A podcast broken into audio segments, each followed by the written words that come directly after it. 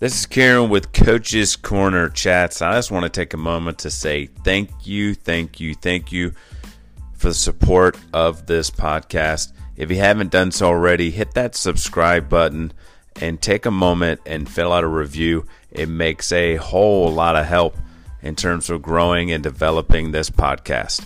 Enjoy today's chat. Peace.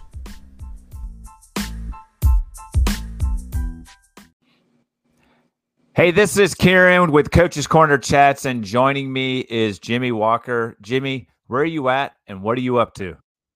Yeah, so so currently the head women's soccer coach at Bowling Green State University. Um, so we're in Bowling Green, Ohio, about uh, 20 minutes from the Michigan Ohio border. Um, I've been here going into my fourth season with the program. So um, in the middle of our uh, winter season, spring season, getting ready for games, gearing up for our new spring league that we're playing in this year. So kind of excited where we're at with the program and uh, really looking forward to like the spring season and then the upcoming year ahead with BG Women's Soccer.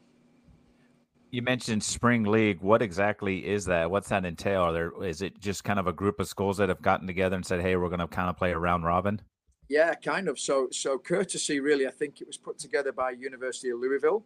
Um, so their their staff put the league together, and um, the league will consist of Louisville, uh, Michigan State, Bowling Green, Xavier, Dayton, and Ohio University. So there's some really good teams in the league, some of the best teams in the country, and uh, rather than just playing spring games where the games are just kind of yeah, it's good, it's development we're actually putting a little bit of emphasis on uh, the competition side of it, like we would in the fall. So, really excited. It's our first year playing in the league, and we're on the bracket with Michigan State and Louisville. So, we've got to play a Big Ten champion and an ACC school, which will be fantastic for us.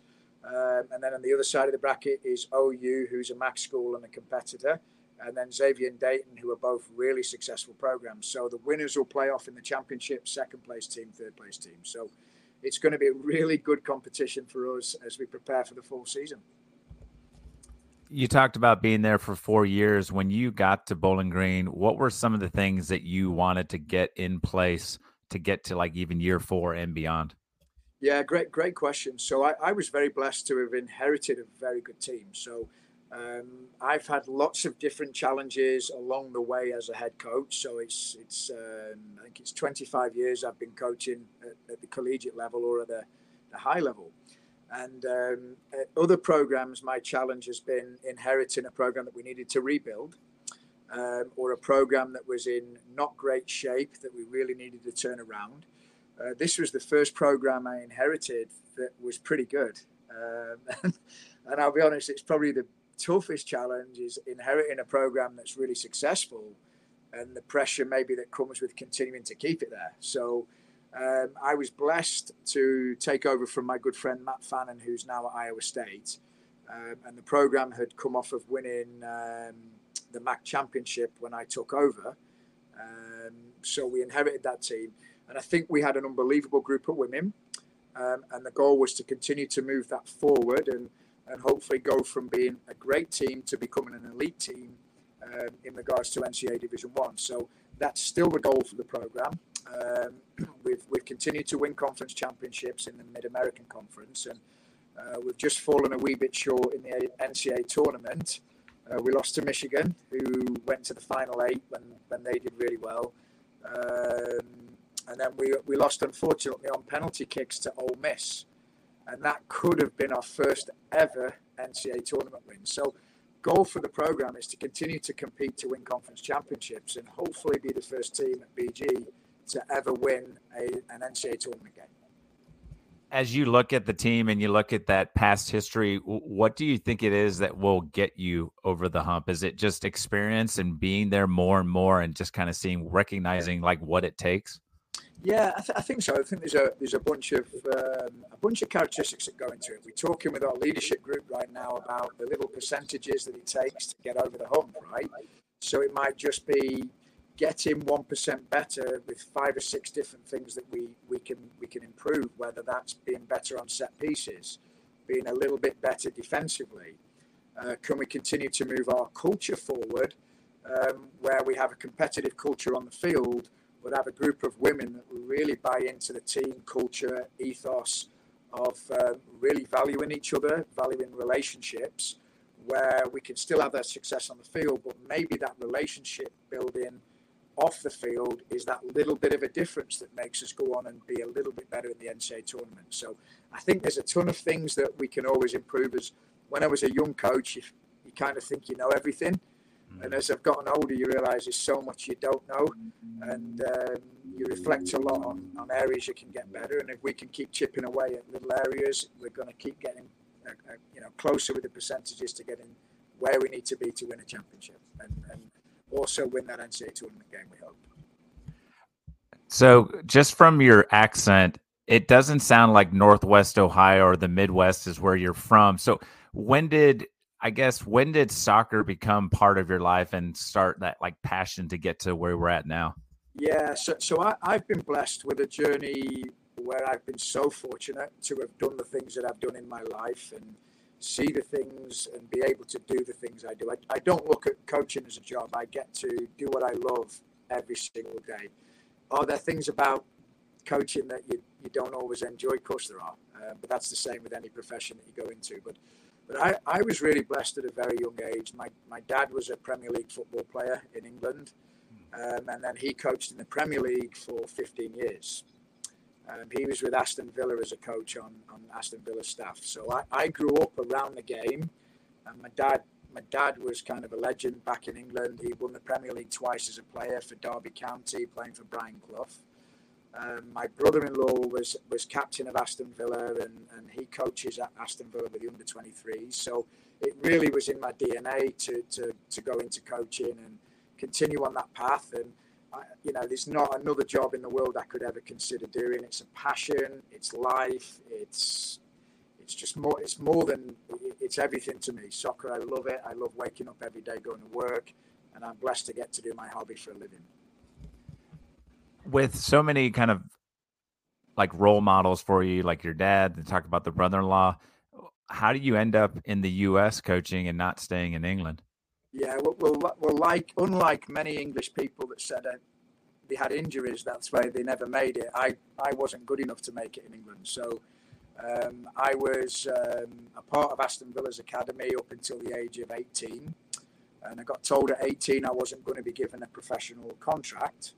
So um, my next phase, my dad was really big into wanting me to get an education and play football um, and, and, find a way to be able to do both. Um, I was offered a contract at a, a, team called Birmingham City, which was Aston Villa's rival.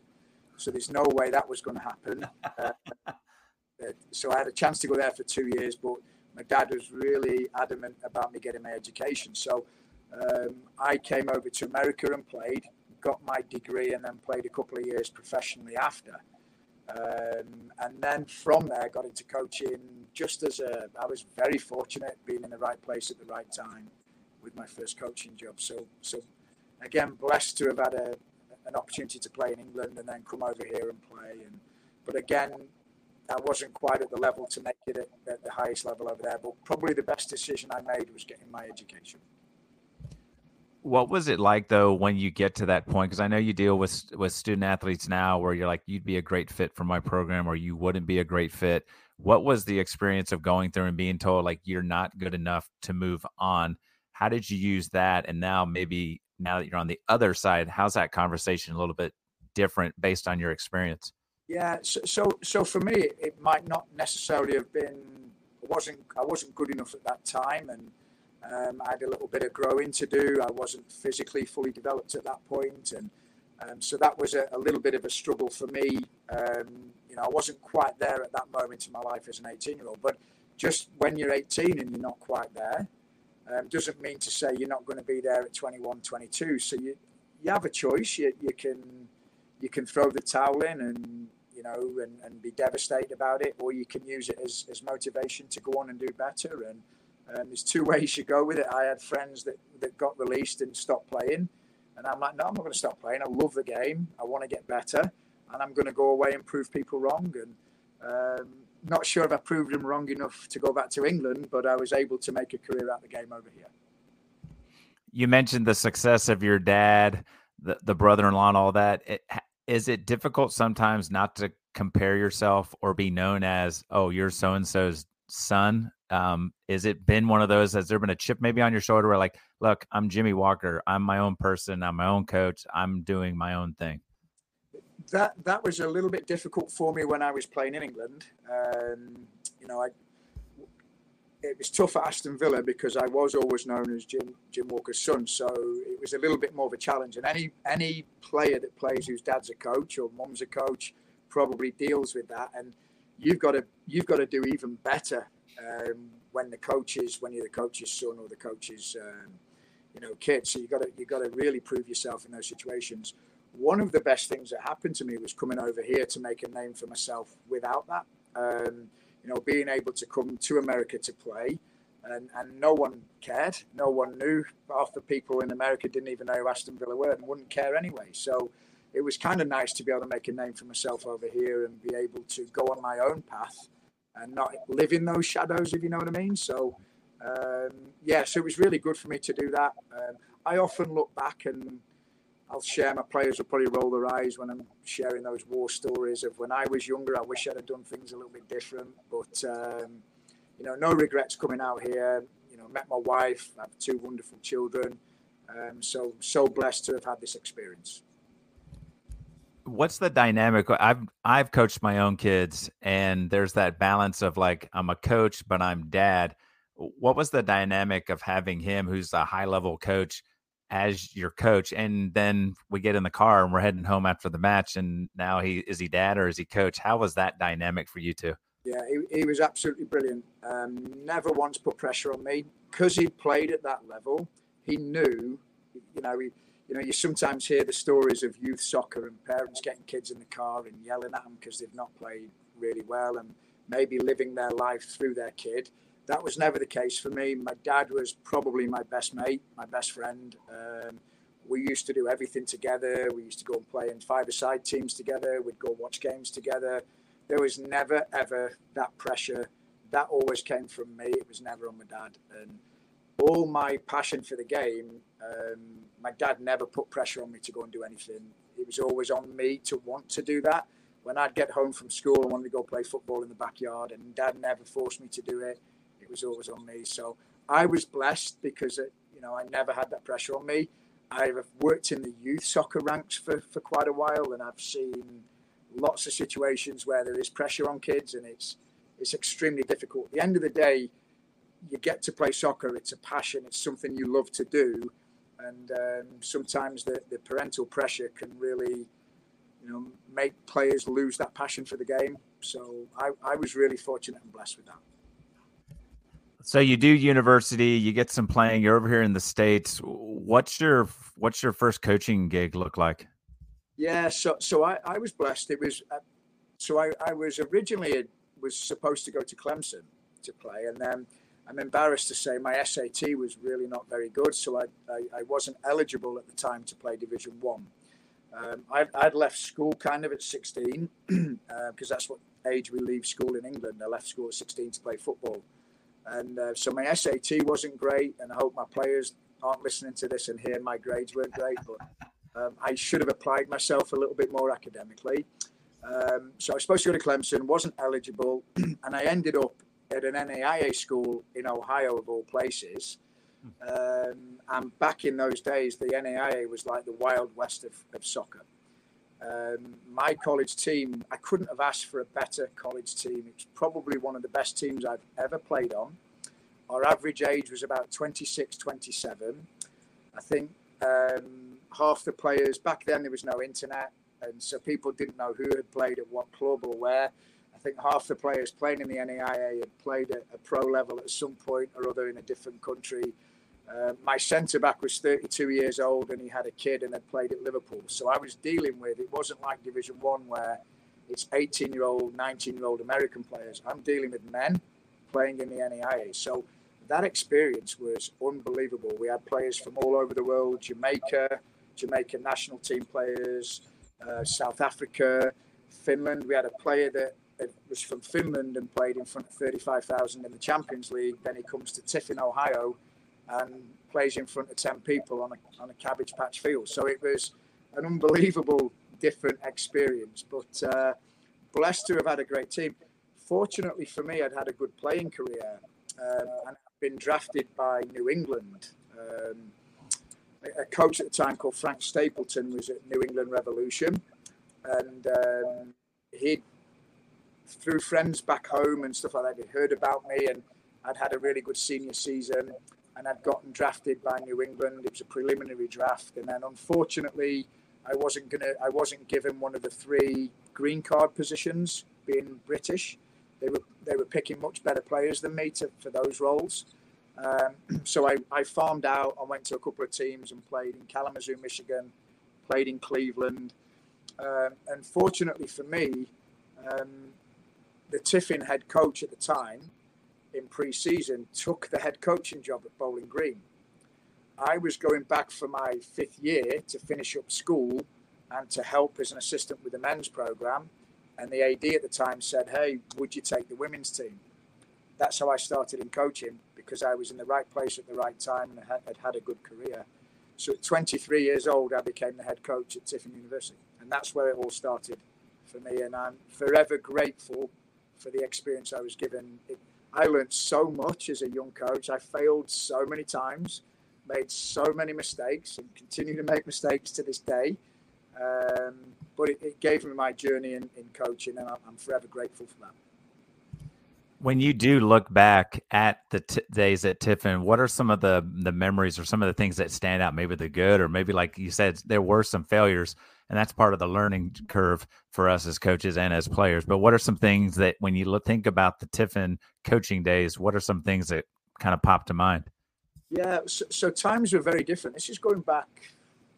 It's going back 26, 27 years now. That when I first started, 26 years ago and times were very different in college athletics. You know, you didn't take chartered buses; you were in vans, and so you'd be drive. Coaches would be driving vans to places, and we'd be driving vans to New York City and things like that. So times were really different.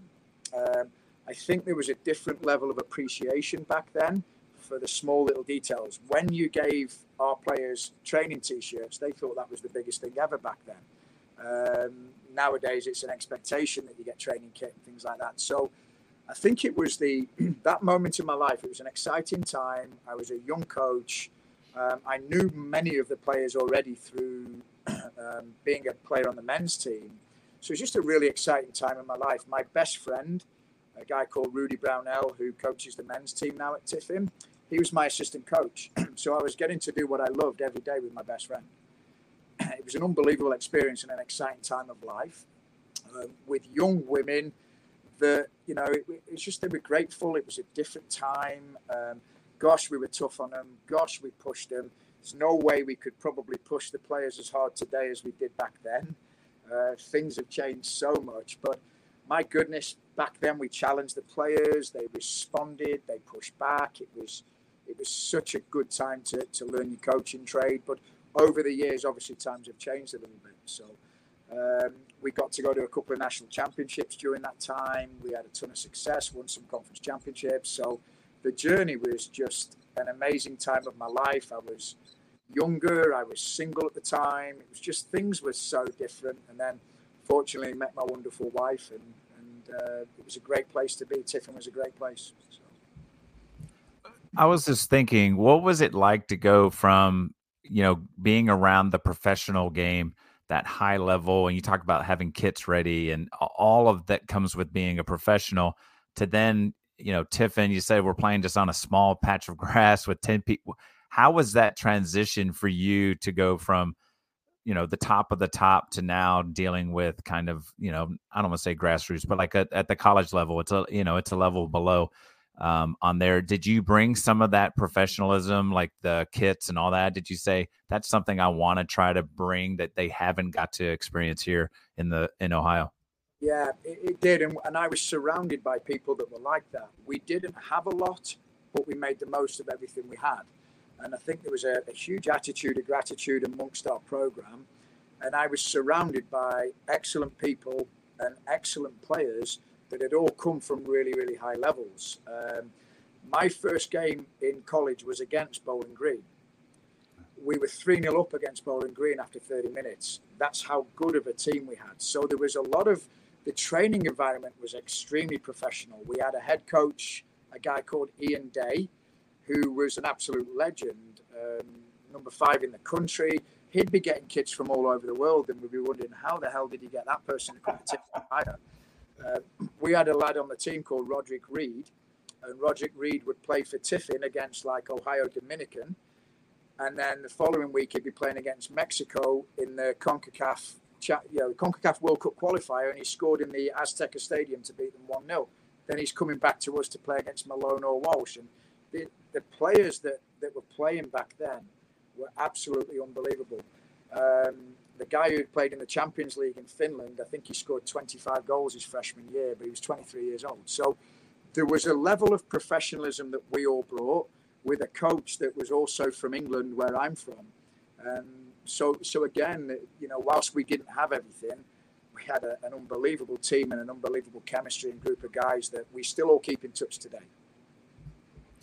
So you're at Tiffin, rock and rolling, loving it. You meet your wife. What's the next step in your coaching journey? Yes, so so we, we were fortunate at that time. We had some really good players, and like anything else, as good as anybody can be as a coach, you've got to have good players. Um, you're only as good as your players, and, and as people will say, what makes a good coach? Good players. What makes an excellent coach? Excellent players. You're only as good as the players you have. Um, so we, we were fortunate to have done really well at Tiffin and, and gone to a couple of national championships. And um, I, I then got a phone call off of a school in Pittsburgh called Duquesne University and Duquesne were in the Atlantic 10 with like Dayton and Xavier at the time. And um, I was given the opportunity to step up to the Division One level as a head coach. I think I was one of the youngest Division One head coaches in the country at that time. So um, that was an amazing opportunity. Living in the city of Pittsburgh was brilliant. Again, we were newly married, so it was an exciting time of our lives, and um, I was getting to work with a different level of player. And um, I loved my time at Duquesne, loved the school. It was a great school academically. Uh, we'd had a ton of success at Duquesne, and um, I think still some of the records that we set at Duquesne still haven't been beaten. Um, you know, 15 years since that time. So um, we had a really good group of women, and um, that was another really exciting point of our lives. And we went to the postseason for the first time. We were ranked for the first time in the program history. Uh, so the program was really doing big things when you look back, when you make the jump from Tiffin to Division One Duquesne, what what is the what was the difference? Like when you got there, not only the level of play, but what other things like facilities, support, like what was kind of maybe you know, hey, if I'm in a small school and I jump to Division One, what's the expectation that you might run into? Yeah, I mean the resources. I mean it's it's massively different. I think my operating budget at Tiffin was about ten to fourteen thousand at that time, and within a couple of days of being at Duquesne, I get my budget and it's it's over sixty five thousand. So you're dealing with, and that's a long time ago. So you're dealing with way different budgets.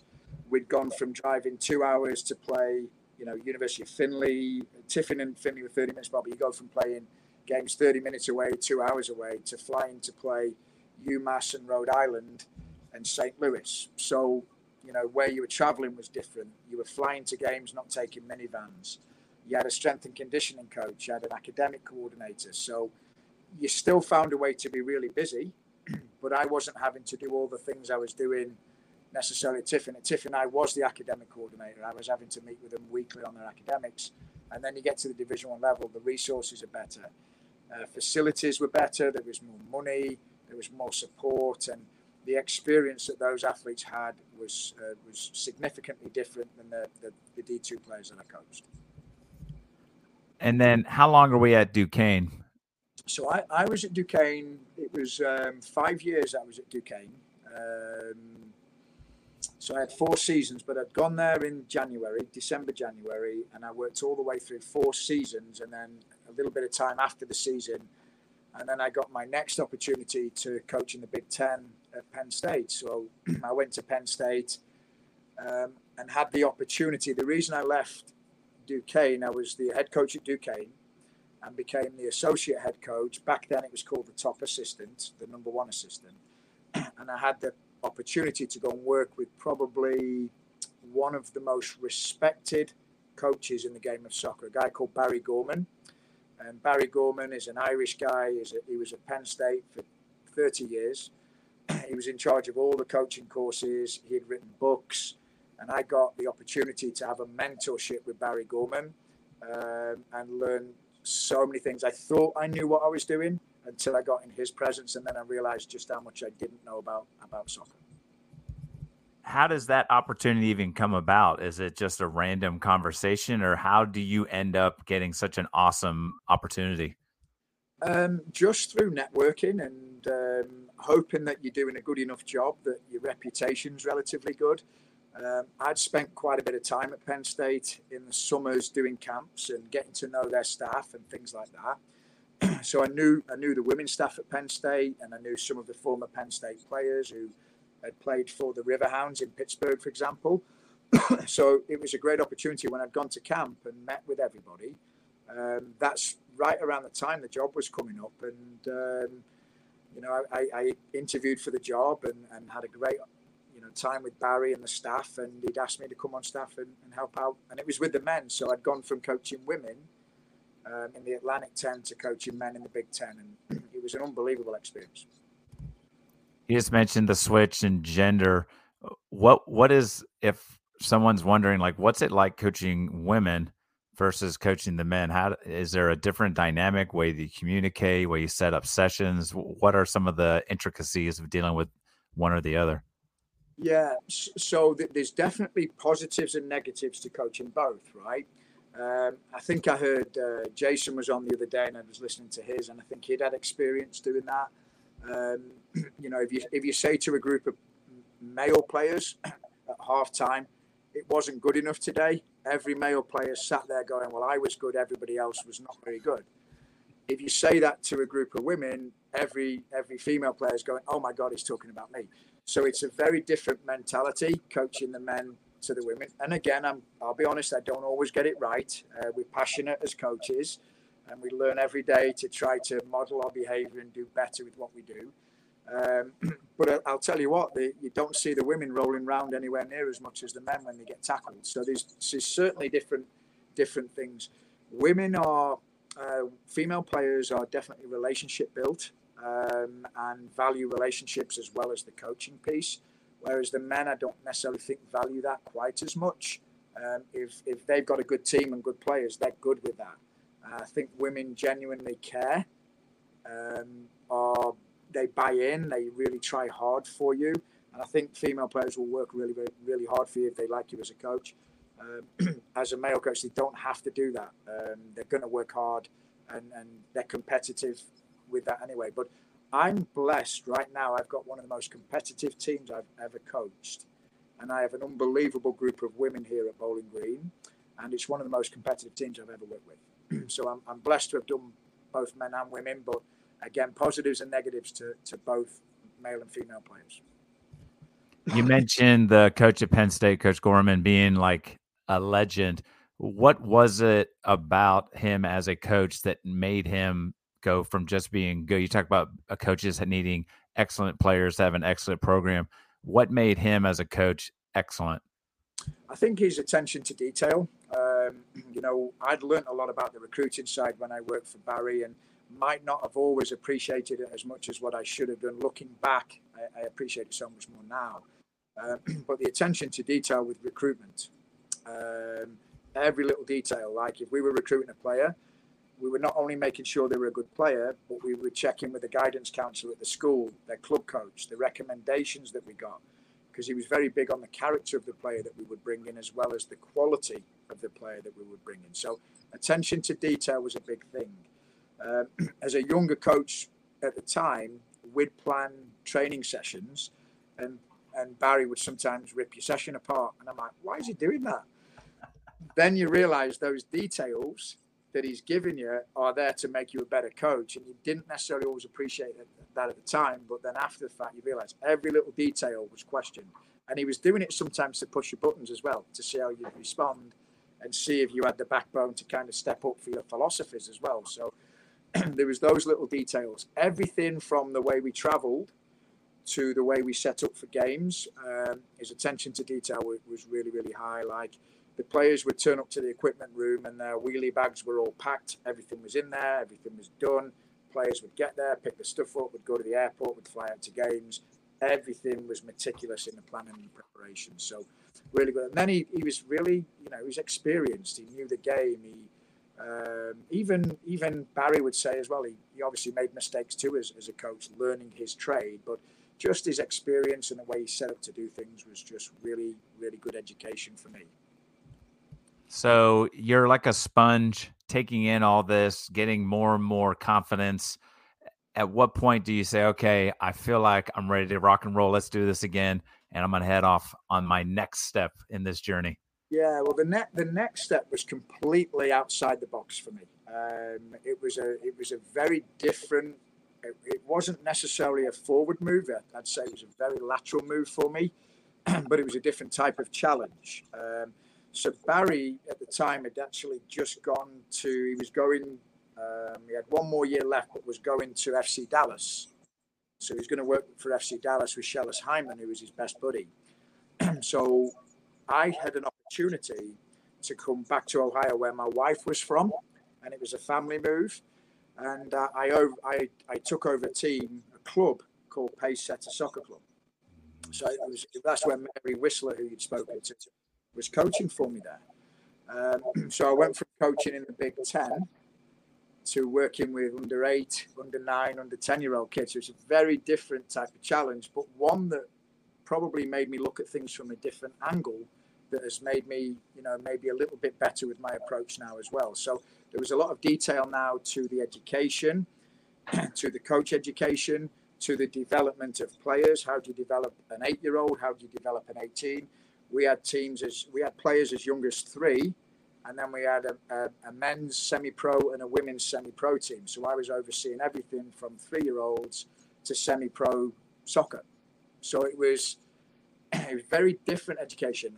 Then I was coaching coaches, not necessarily always coaching players. So I had to do some work with coach education and and try and educate coaches as well as as, as coach. So it was a very different experience in Penn State but also a really valuable one where I learned a lot of lessons. Again, not always doing it right, figuring out that you get things wrong and, and make those changes, and, and hopefully that makes you become a better coach down the road. You mentioned the move back to Ohio to get closer to your wife's family. How she's been on this journey with you from the Tiffin days to you know Duquesne to Penn State to now back to Ohio how important has she been? We always hear about like there's always a someone behind the scenes that people don't really recognize. How important has she been on this, and how big of was that discussion to say, "I love coaching. I'm with the legend, but I understand how important my family is, and this move is the right move to make." Yeah, that that's such a. I mean, at the end of the day, for us as coaches, we love our profession, we love what we do, but your family will always come first. It's uh, you have two families. You have your family at home, and then you've got your family of the team that you're coaching. Um, so she has been absolutely. I couldn't ask for a better supportive person to do what I do. She, she's absolutely our rock of our family. There's so many things you miss um, being a coach when you're traveling and you're away, and little things like getting the kids to school, doing all the little things behind the scenes where she allows me to do what I love to do and uh, invaluable because um, a lot of a lot of coaches I know, you know, if their wives don't support you, it's going to be a really difficult job for you to be in. So she's our rock. She she'll also tell me if we've not played well enough as well. So she she loves the game. She loves going to the games, and she she's all about it too. But um, brilliant supporter. My wife works with um, children with special needs, um, so she's already got a big heart anyway. The way she what she does for a living, she's a tough old old fashioned teacher. Uh, but I'll I'll come home and I'll vent about maybe training didn't go too well today. And she said, "Dude, I'm working in the inner city with kids who don't have parents. Don't come back to me complaining about football." So uh, it's it's really it's really um, grounding for me. but she's absolutely my rock and, and the most supportive person I could could ask for. So the experience at Pacesetter, you're working with, like you said, super young to high level. Um, how does like the next you are you thinking, hey, I'm probably just gonna be doing this club thing for a while, or were you still keeping the door open for maybe an opportunity like BGSU to open up? so so I actually did the club for ten years, but it but I had that um, the carrot of the semi-pro team, the men's and women's teams at the top, um, we also had some really good teams and an unbelievable culture of coaches that we all still keep in touch today. So it was a really good environment for us to be in for those years. I was always going to go back to college coaching at some point. coaching club was never going to be my final destination. Um, I did it a lot longer than I thought I was going to do it for. Um, but being kind of landlocked to my wife not wanting to, so know, I, I, had an opportunity to go down to IMG um, to coach at IMG. My wife's not wasn't going to move to Florida. No way that was going to happen. So we only had maybe four or five jobs that I could even consider because she wanted to stay in Northwest Ohio. Um, so there was Tiffin University, which I'd coached there already, and I don't know if you ever go back, if you know what I mean. Mm-hmm. Um, there was University of Toledo, um, who had interviewed me for one of their jobs. Um, there was University of Findlay, which was my next step, and then there was Bowling Green.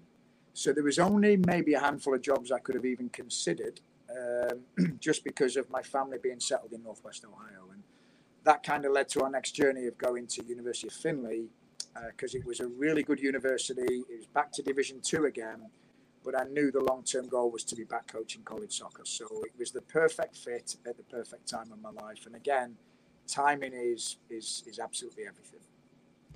Uh, one of the things that has stood out for me is your ability to um, remember names and connections and stories about them. How, how important has not only meeting and connecting with people, but remembering and staying. You talked about like coaches that you're still texting with, and I still remember this coach and the guy that I played with. We're still in touch, and you're just you rip off names really, really well, which is super impressive. How important has not only the coaching experience, but getting to really build and develop relationships with those that you're coaching with, or you're coaching, or when you were coached with, or like the new coaches at Pacesetter, et cetera. Yeah, so, so, it obviously takes time to build relationships. It doesn't come after a year. it doesn't come after in a short term. It, it take a lot of time. And but the culture at Pacesetter that took us ten years to build. Um, and again, we all met up a few weeks ago and all got together and had dinner together and caught up, and um, it was just absolutely brilliant. But you need that network of coaches in your profession. Okay, I think players will con, you know, will complain about coaches right? It's just natural. And as coaches, we like to get together and vent our frustrations to each other. And it's a really good sounding board and network of people to support each other. Um, so those relationships are massively important. Um, the relationships with players are, are going to be slightly different because we're not their best friends. And we've got to be very careful that they don't view us as their best friends because our goal is, is, is to make them better people. Our goal is to make them better soccer players. And our goal is to, to make them effective so that when they get into the real world, they can be successful. And that doesn't always come by being their best friends. Sometimes it comes by having to be honest with them and, and hold them accountable. And, you know, it's like parenting in some ways. You know, you, you know, having that accountability and, and pushing them. And, you know, I would rather a player respect me than like me. Does that kind of make sense? My job – Mm-hmm. I don't know if my job is if I can be liked, that's a bonus. But if my players always like me, then I'm probably not working them hard enough. And if they always hate me, then I'm probably working them too hard. So probably depends on the day, right? And and and how they're doing and how they're feeling about you as a coach. But I do think the relationships are massive. It's like anything. It's the key to any relationships, communication and and, and working with players. I don't, I don't, again, I don't always get it right. I've had some teams that I've had the most unbelievable relationship with, and then I've had teams that maybe I pushed a bit too hard. Um, you know, when you look back and reflect, and maybe you could have done things a little bit differently. But um, I do think the relationship's massive. You know, I, we'd had a, a, not quite as good of a year last year, And at the end of the season, I was kind of, it got to a point we'd won two MAC championships. And um, winning was a relief, not a joy, if you mm. know what I mean. And and I, I did a lot of reflecting over the Christmas period, and I was like, man, I've got to dive into my relationships again with my coaching friends and colleagues, and I'm I'm not. I've got to enjoy this because if I'm not enjoying it, I don't think my players are going to either. So I think I look back with some regrets last season, and I'm hoping that I can make a difference and improve on that so we can get back to having success again next year. What was the experience like getting back into college coaching? You're at Findlay. You're like, I'm sure you were hyped. The adrenaline was rolling. Like, how was that experience of sliding back into the college game for you? Un- unbelievable. So I, I went and interviewed for the job. Um, I met with the players. I met with the um, a, a, a, woman called Brandy Larita, who is one of the best ads I've ever had the opportunity to work for, and a guy called Jim Givens, who was absolutely brilliant. And I remember being at the interview and getting offered the job at the interview. So it, it wasn't a case of getting a call two days later. I was at, offered the job in the interview. And I remember the excitement. You know, me and me and my wife, we cracked open a bottle of champagne that night when we got home and just celebrated it. But it was really exciting, and I was so excited to get back to college coaching again, where I was just working with one team again. Um, and it was an unbelievably special group of women at University of Findlay Um, they'd not had a tremendous amount of success and they'd been struggling a wee bit um, and not having not doing particularly well. And uh, my first season there, we crushed it. We had a great year. We were beating teams we, we'd not beaten in the past, and um, we had a really good first year. Then the second year, we had an even better year, and we'd established our culture and our core values and our mission statements and all those details. And then they really bought into the sacrifice that they had to put in to be successful. And that was so good because we won our first conference championship in, I think it was the first conference championship in over 15 years. We went to the NCAA tournament, won our first ever NCAA tournament game, and it was like it was it was one of the best experiences of my life. The girls were amazing. Um, the selection show, the excitement of that, it was memories that I'll always be grateful for. And, and probably the hardest thing I've ever had to do in my coaching career was was a couple of times. One was leaving Tiffin, and then I think leaving Findlay to come to Bowling Green was one of the hardest things I've had to do. What what was the kind of tipping point that made you come to BG and leave Findlay? Well, there was there was a couple of things. Um, my wife is um, works with special uh, needs children in Toledo, and I was coaching at Findlay. Bowling Green was right in the middle of both of the areas where we worked. So we lived in Bowling Green. So when I got offered the chance to go to Bowling Green, we didn't have to move house. We didn't have to change schools for our kids. It was a chance to go back to the Division One level. I did feel I had unfinished business at that level. I wanted to win Division One conference championship. I wanted to go to the NCAA tournament as a coach. And when you look back and reflect, I, I looked at it and said, I want to test myself at the highest level against the best coaches in the country. And um, that was probably the determining factor was to get back to that. And I remember thinking to myself as a coach, about seven years earlier, I was coaching an under 13 B team game opposite the University of Michigan Stadium at a high school. And I remember thinking to myself, what have I done to go from coaching in the Big Ten, playing in at Michigan Stadium, to now coaching an under 13 B team at a high school field? And I'm thinking, what have I done? And I remember when I got the opportunity to coach at BG again, thinking, I want to go back to Michigan. And I, I remembered that moment in my coaching career. And I'm like, I want another crack at those guys. And that year I got two opportunities to play against them, and and uh, they beat us two one, unfortunately. But we were beating them one 0 in the game. So you just look back on those moments and like, man, you don't always, you're not always going to get these chances. And when you have a good season, your stock's not going to be much higher um, than what it was at that time. And um, I, I, had to go back and I wanted to test myself against the best. So even if that meant failing, I wanted to test myself at the highest level. with the move from England to the U.S. and you're coaching, you're doing your thing, and you talked about how close you and your your dad were when you were growing up. What has it been like? What was it like when you made that move um, over? Like, well, how did that kind of affect, or what effect did it maybe have on your relationship between you and your dad because you weren't around each other as much now? Yeah, that that's probably been, you know, when you look back and reflect on things, that's probably been the hardest thing that I ever had to do. Uh, leaving home at 19, I wasn't going two hours away. I was going to a different country. And I've got players at, at BG and had players at Findlay and Tiffin and Duquesne that are international players. So I can respect so much what they have to do in order to leave their country to, to come and play somewhere else. So probably the toughest decision I've ever had to make.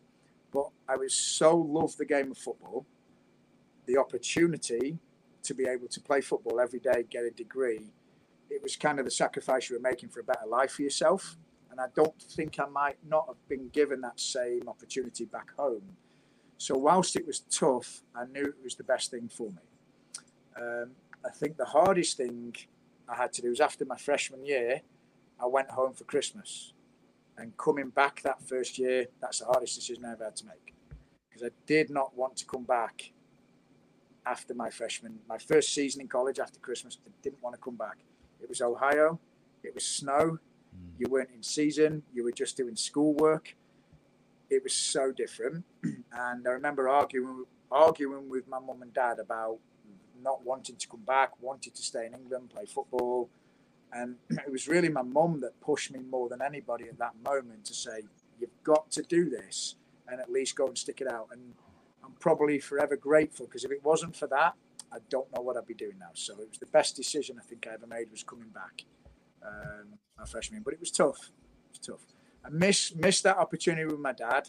I've been fortunate to go back every year to see my dad. Um, I'm going to go back and see him again in the summer. Um, but fortunately now, you know, the internet and the hmm. way you can FaceTime each other, and we have Alexa. I don't know if my dad even knows how to use Alexa, but he figures it out. Um, but we're able to speak to him quite a bit, and I've been blessed to have gone home quite a lot. You know, once or twice a year since I've been here. So I wish I could spend more time with him. Um, you know, but at, a sacrifice, it's my, kind of my life's over here now, and uh, that's probably the hardest thing. So you've talked about BG. It's right there. Your your wife can get to work. You can get to work in a timely fashion. Um, it's the opportunity to be at, D, at Division One and the challenge. Is this kind of in your eyes? Is this the last stop? Is this the one where you want to kind of build, like I don't know what call it legacy, but kind of build something that when you finally maybe step away from coaching, this is the the crown jewel? Yeah, I, I really do believe that. Um, you know, we, we have had a, a, a good amount of success here. Um, I think Bowling Green is a special place with special people. Um, I've got a really good group of women. Um, I've got an unbelievable staff as well. My assistant Scott has just been so loyal to me in the three years we've been together, um, going into year four together. My director of operations, Bernie, is my goodness. I don't know how the team would do without her because she is she does all the little things that the moms do. You know what I mean? She's our female on staff that that takes care of all the little details that maybe male coaches don't always think about. Um, and then my other assistant Eric, um, who who's at, who was at Anthony Wayne actually, where you went to high school. He was coaching Anthony Wayne, and those guys have been such a good group to work with. So um, I've got a great staff. I've got an unbelievable group of women here at BG, and I'll be the first one to say I don't tell them as often enough how great they are. Um, but they, they're really good in the classroom. Uh, they're, they've been successful on the field. They're really involved in the community. And, and I'm really blessed to, to lead this group of women. Um, is it always perfect? No. Um, but we continue to strive to, to move the program forward. And, um, you know, it's a great, great place to be. We still have to, I want to be that first coach to win NCAA tournament game. That's my goal for this program the one thing that I love about it too, I've been following because I follow you on Twitter and what have you, and you do a lot of um, sharing like your alumni. They've been talking about the program and and you know some of the things that you have going on right now. How how important is it to continue to not only just focus on the awesome group that you have now, but the ones that came previously that are alumni? without question, the history and the tradition of your program. Without those players, without their sacrifices, we don't have what we have at this moment in time. And there was players that came their first year where you know they, were, they all got extra large men's soccer kit that was down to their knees and all that. Those players had to make those sacrifices to build a program and a legacy for us to have what we have today. So um, we Bowling Green's won six conference championships, and when I got here, the trophies weren't out, and we immediately picked out the trophies and we put them back on the shelves for everybody to see because that's as big a part of the legacy of this program as a, as a championship trophy in 2021. That championship trophy back in 2005, 2006 is just as big of a, an important part of our history. Um, we we tried to do as much as we can with our alumni. We had an unbelievable alumni game last year uh, where we had about 40 players come back, which was a really good turnout. Um, so so we we can't like uh, coming from England, history is a big thing, right? And and the history and the tradition of your club and the things that have gone on before all the players that are here currently, without that, we can't be successful. So it's such an important part of, of what we do. Even the coaches, I've, I've known every coach that's been at Bowling Green, from Tom Piccirillo, who's the first coach, to Andy Richards, who's a good friend of mine, who's the second coach. Kelly Evans was the third coach. Lindsay Basalyga was the fourth coach. Um, and then Matt Fannin was the fifth coach. Every one of those coaches I still speak to or at least keep in touch with. Um, and they're as big of a part of this program's history as what the players are as well. This has been an amazing chat. Uh, and that's a perfect way to shut this thing down. This is Karen with Coach's Corner Chats with Jimmy Walker, and I'm out. Peace. What